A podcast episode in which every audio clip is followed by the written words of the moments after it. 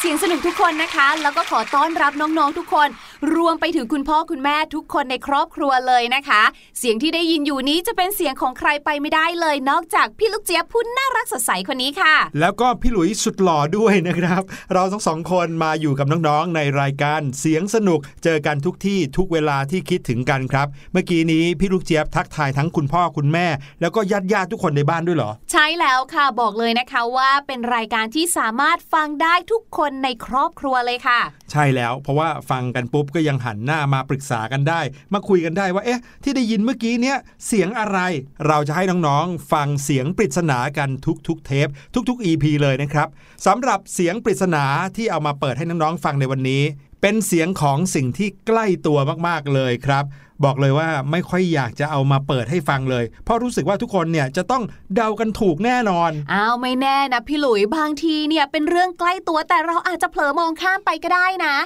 จะบอกว่ามองข้ามก็ไม่ได้ต้องฟังข้าม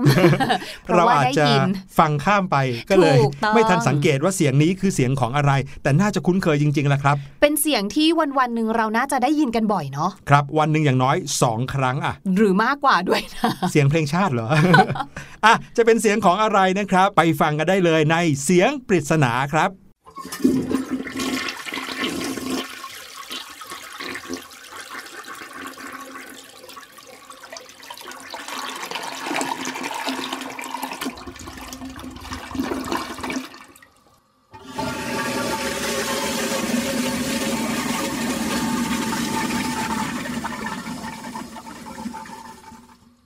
เห็นไหม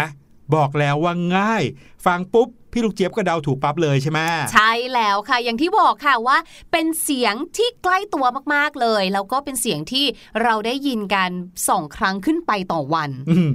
ถ้าใครรู้แล้วว่าเป็นเสียงของอะไร อย่าเพิ่งเฉลย เพราะเดี๋ยวพี่หลุยกับพี่ลูกเจี๊ยบจะมาเฉลยให้ในตอนท้ายนะครับ แต่ว่าตอนนี้ได้เวลาที่จะพาน้องๆไปเที่ยวกันแล้ว วันนี้จะพาน้องๆย้อนเวลากลับไปถึง 140 ปีเลยครับ โอ้โห พี่ลูกเจี๊ยบจะต้องแต่งตัวยังไงคะเนี่ยเมื่อ 100 กว่าปีที่แล้วเนี่ยพี่หลุย ต้องเตรียมตัวเตรียมชุดหน่อยครับ เพราะว่าไม่ใช่เป็นการย้อนเวลากลับไปในเมืองไทยด้วย แต่ว่าจะย้อนกลับไปในประเทศในแถบยุโรปนู่น อุ้ยอย่างนี้ก็ต้องเตรียมตัวหนาวอีกแล้วอะสิ แต่ไม่ต้องกลัวหนาวครับ เพราะว่าที่ที่เราจะพาไปนั้น เป็นต้นกำเนิดความอุ่นครับ จะเป็นอะไรตามพี่หลุยพี่ลูกเจี๊ยบมาเลยครับ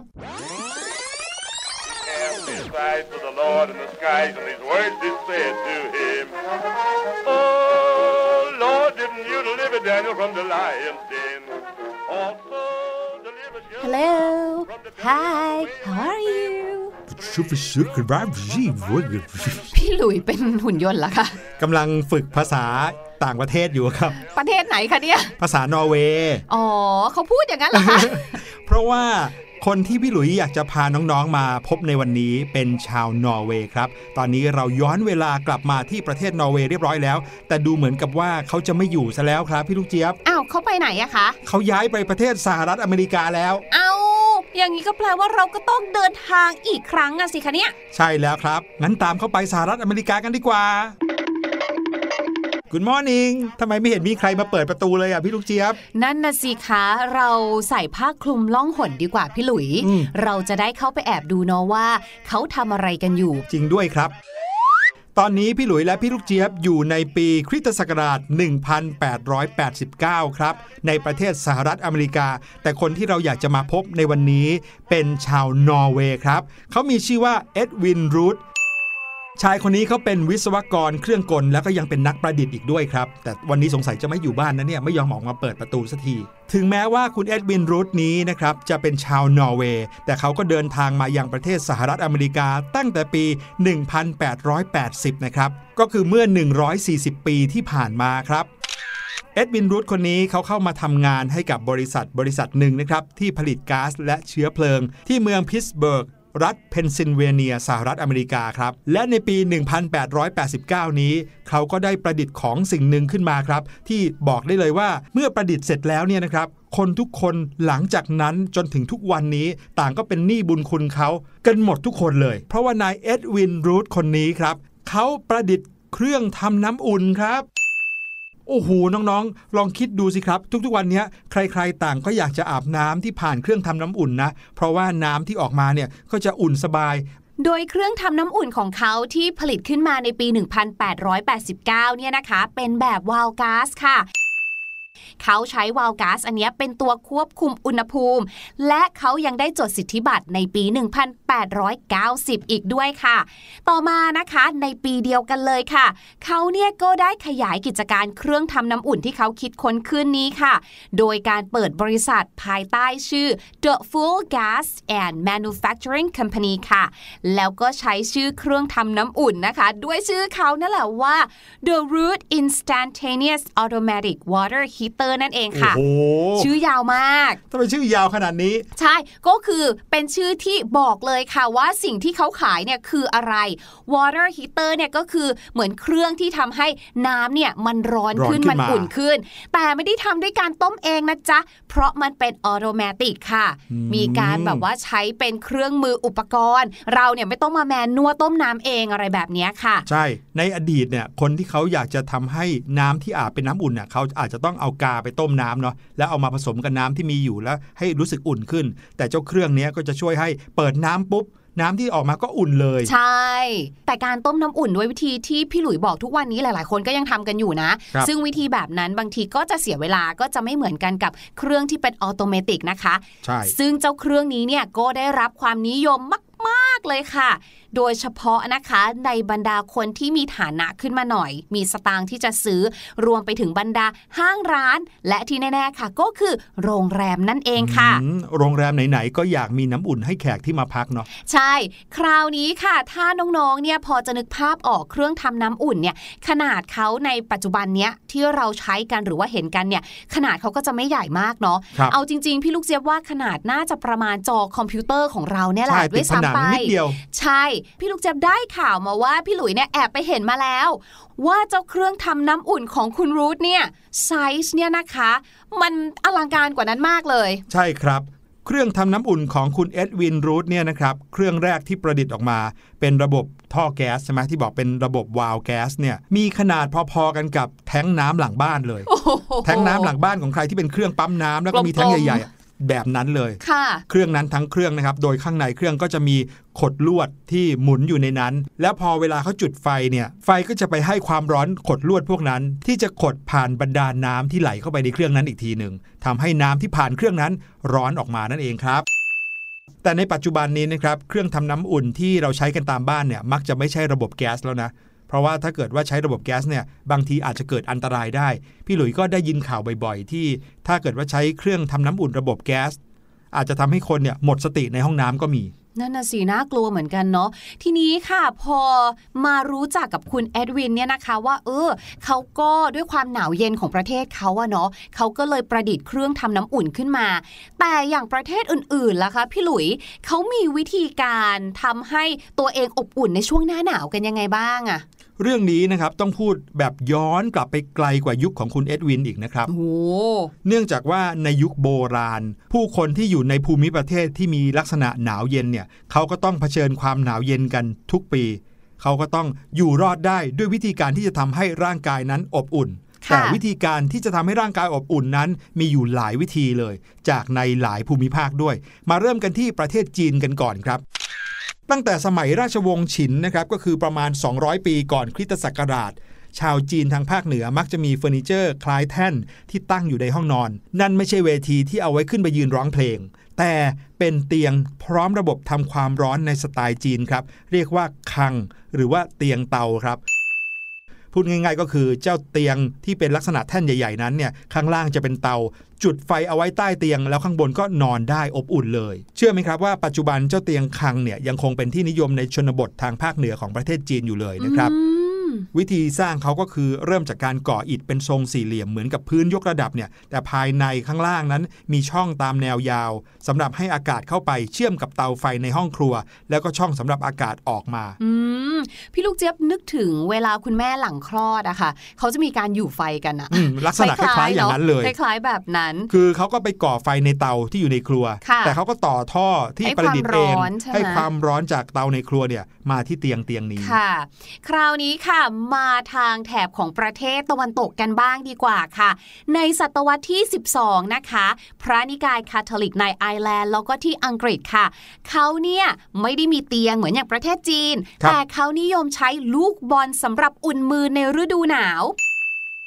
ลูกบอลอันนี้ค่ะ จะมีทรงกลมขนาดเล็กนะคะทำจากสำริดค่ะ แล้วก็อาจจะมีลวดลายภายนอกให้ดูสวยงามแหละ แต่เจ้าลูกบอลนี้นะคะ สามารถที่จะแบ่งออกมาเป็นสองซีกได้ เหมือนเวลาผลส้มอะ แล้วเราก็แบบว่าบีเขาออกมาเป็นครึ่งหนึ่งใช่ไหมโดยตรงกลางเนี่ยนะคะ จะมีถ้วยเหล็กสำหรับวางก้อนถ่านไม้ร้อนๆค่ะ พอเวลาเราเอาสองซีกเนี่ยประกบกันเป็นลูกบอลใช่ไหมความร้อนข้างในก็จะแผ่ออกมาค่ะ เวลาที่เราถือลูกบอลอันนี้ไว้เนี่ยก็จะทำให้มืออุ่นค่ะอืมแล้วมือของเราก็จะไม่ถูกถ่านไม้ที่อยู่ข้างในลวกมือให้ร้อนด้วยครับมีอีกวิธีหนึ่งนะครับ แต่คราวนี้ต้องเป็นช่วงยุคแรกเริ่มของคริสตศักราชเลยนะครับ เป็นยุคกรีกจนถึงยุคกลาง ก็คือประมาณคริสตศักราชที่ 1,100 ถึง 1,200 นะครับ แพทย์ในยุโรปเนี่ยเขามีความเชื่อว่ามนุษย์ประกอบด้วยของเหลว 4 อย่างก็คือเลือด น้ำดีสีเหลือง น้ำดีสีดำแล้วก็เสมหะ ความเชื่อในสมัยนั้นก็เลยคิดว่า ถ้าเรารักษาสมดุลระหว่างของเหลวทั้ง 4 นี้ จะทำให้สุขภาพแข็งแรงได้ แต่ของเหลวทั้ง 4 อย่างนี้นะครับจะเปลี่ยนแปลงไปตามฤดูกาลซึ่งในฤดูหนาวเนี่ยเสมหะจะสูงกว่าปกติครับ เอกสารทางการแพทย์โบราณของยุโรป เขาก็เลยแนะนำให้มนุษย์เนี่ยเปลี่ยนอาหารและพฤติกรรมการใช้ชีวิต พฤติกรรมการกินการอยู่ เพื่อป้องกันอาการเจ็บป่วย เช่น ไปรับประทานผลมะเดื่อ องุ่นไวน์แดง หรือว่าเนื้อสัตว์ที่มีฤทธิ์ร้อนครับ เช่นเนื้อของสัตว์ใหญ่เนื้อแกะโตเต็มวัยเนื้อวัวอะไรแบบนี้นะครับ รวมไปถึงการกินอาหารให้มากกว่าปกติ ก็สามารถทำได้ในฤดูหนาว พูดง่ายๆว่าเพิ่มการเผาผลาญในร่างกาย เพื่อให้ร่างกายนั้นเกิดความอบอุ่นภายในตัวเองเพื่อจะได้อดทนต่อความหนาวได้อืมจริงๆ แล้วเรื่องของการกินอาหารตามฤดูกาลเนี่ยนะคะ ประเทศไทยของเราก็มีเนาะอืมเรื่องอาหารการกินศาสตร์แบบนี้เนี่ยในประเทศทางแถบเอเชียเนี่ยเยอะมากๆเลย ในช่วงหน้าหนาวต้องรักษาอุณหภูมิของร่างกายให้อบอุ่น เราก็ควรที่จะกินของที่มันให้ริดร้อนแบบเนี้ยใช่ขิง นอกจากนั้นค่ะนอกจากเรื่องของการรักษาอุณหภูมิร่างกายให้อบอุ่นด้วยการกินแล้วนะคะ เราก็สามารถที่จะรักษาอุณหภูมิของร่างกายให้อบอุ่น ด้วยการสวมใส่เสื้อผ้าด้วยค่ะ ทางยุโรปนะคะ เขาก็จะมีขนแกะ หรือที่เรารู้จักกันดีว่า ผ้าวู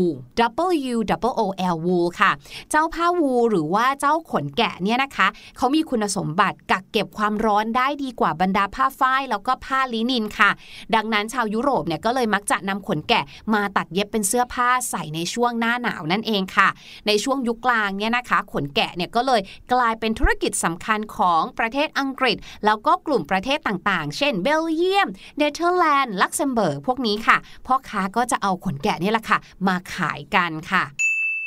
นี่คือวิธีเอาตัวรอดจากฤดูหนาวของคนในยุคโบราณนะครับ หวังว่าน้องๆก็คงจะได้แนวทางหรือได้วิธีของตัวเองไว้เหมือนกันว่า เมื่อเจอกับอากาศหนาวๆน้องๆจะทำยังไงดี จะได้หายหนาวครับแต่ว่าตอนนี้ค่ะเราเนี่ยรีบกลับบ้านกันดีกว่าค่ะพี่หลุยมาตั้งนานแล้วยังไม่เจอใครสักคนหนึ่งเลย ใช่ ถ้าอย่างนั้นระหว่างที่เราเดินทางกลับเนี่ย เราให้น้องๆไปพักฟังเพลงกันดีกว่า กับเพลงที่ชื่อว่า ห้องเรียนที่ใหญ่ที่สุดในโลกครับ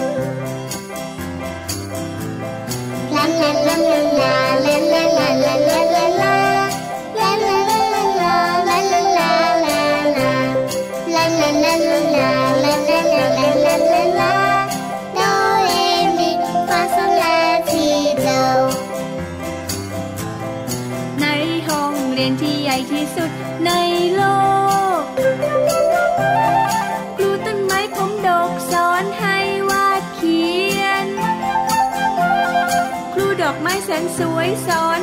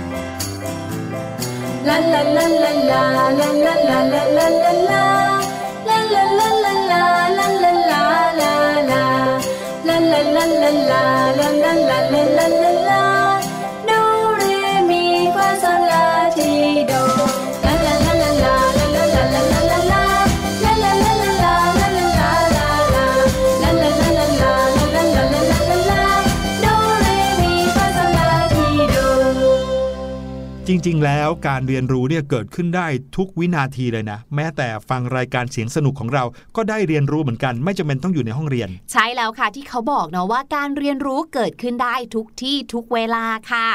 แต่สำหรับในน้องวัยเรียนเนี่ยนะคะ สถานที่หนึ่งที่เราเรียนรู้ได้บ่อยที่สุดทุกวันตั้งแต่จันทร์ถึงศุกร์เลยครับบางทีบางคนไปเรียนพิเศษอีก เพิ่มอืมเสาร์อาทิตย์เข้าไปอีก นั่นก็คือ classroom หรือว่าห้องเรียนนั่นเองค่ะ วันนี้พี่ลูกเจี๊ยบก็เลยอยากจะชวนน้องๆชาวเสียงสนุกค่ะ มารู้จักกับคำศัพท์ภาษาอังกฤษ เกี่ยวกับสิ่งของในห้องเรียนของเรากันสักหน่อยนึงค่ะ มาเริ่มกันที่คำแรกค่ะ เราไปโรงเรียนเนาะเราก็ต้องมีที่ทางของเรา ก็คือมีโต๊ะของเรามีเก้าอี้ของเราค่ะ น้องๆ น่าจะคุ้นเคยกันดีอยู่แล้วนะคะ กับคำว่า desk desk ที่แปลว่าโต๊ะค่ะ และเราไม่ได้นั่งพื้นเรียนเนาะเราอืมนั่งกันอยู่บนเก้าอี้ค่ะ ก็คือ chair chair อยากจะรู้จังเลยเนาะว่าห้องเรียนน้องๆ เนี่ยมีโต๊ะเก้าอี้กันกี่ตัว พี่ลูกเจี๊ยบจำได้เลยว่าในสมัยก่อนเนี่ยนะคะ สมัยที่พี่ลูกเจี๊ยบเรียนเนี่ยห้องหนึ่งเนี่ยเกือบ 60 คนน่ะ There were 60 chairs in my classroom There were 60 chairs in my classroom สมัยก่อนมีเก้าอี้ถึง 60 ตัว ห้องเรียนก็แน่นมากเลยนะ ใช่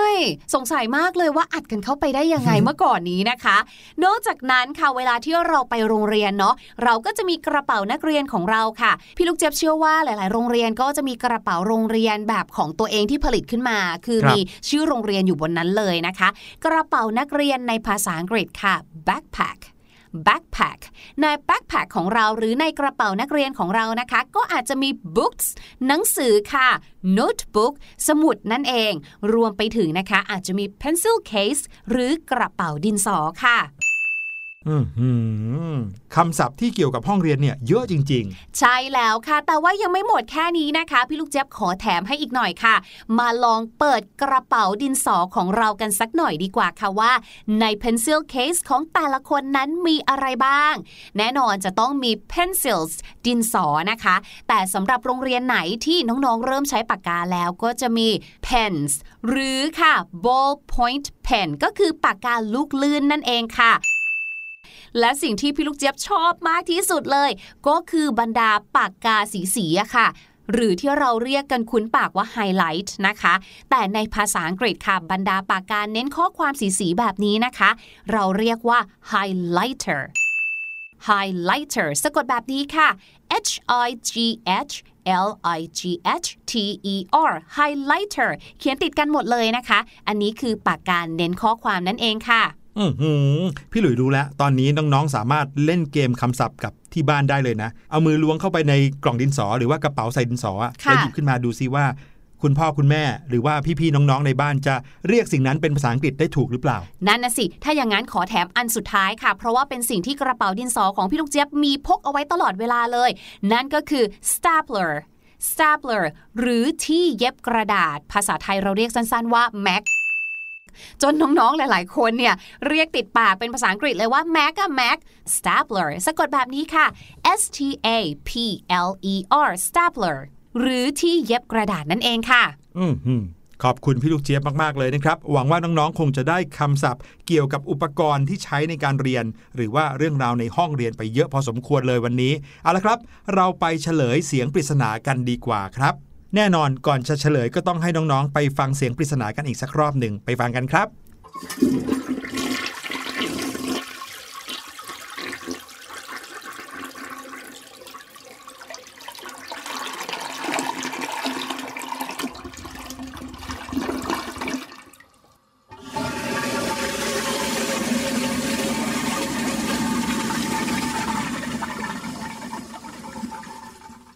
พี่หลุยว่าเราเฉลยกันได้เลย เพราะว่าเสียงปริศนาในวันนี้ชัดเจนจริง ๆ นะครับ ว่าเป็นเสียงของอะไร นั่นนะสิ มันคือเสียงของการกดชักโครกนั่นเองค่ะครืด บอกแล้วว่าเราได้ยินเสียงนี้วันละอย่างน้อยสองครั้ง ใช่แล้วแล้วก็เป็นเสียงที่ใกล้ตัวมากใช่ใกล้สุดๆไปเลย ใครเข้าห้องน้ำบ่อยก็จะได้ยินบ่อยกว่า 2 ครั้งอีกนะครับ ทั้งหมดนั้นก็คือเรื่องราวที่เอามาฝากกันในรายการเสียงสนุกในวันนี้ครับ พบกันใหม่ EP หน้า พี่หลุยและพี่ลูกเจี๊ยบกลับมาเจอกันแน่นอน สวัสดีครับๆสวัสดีค่ะสบัดจินตนาการ สนุกกับเสียงเสริมสร้างความรู้ในรายการ そ。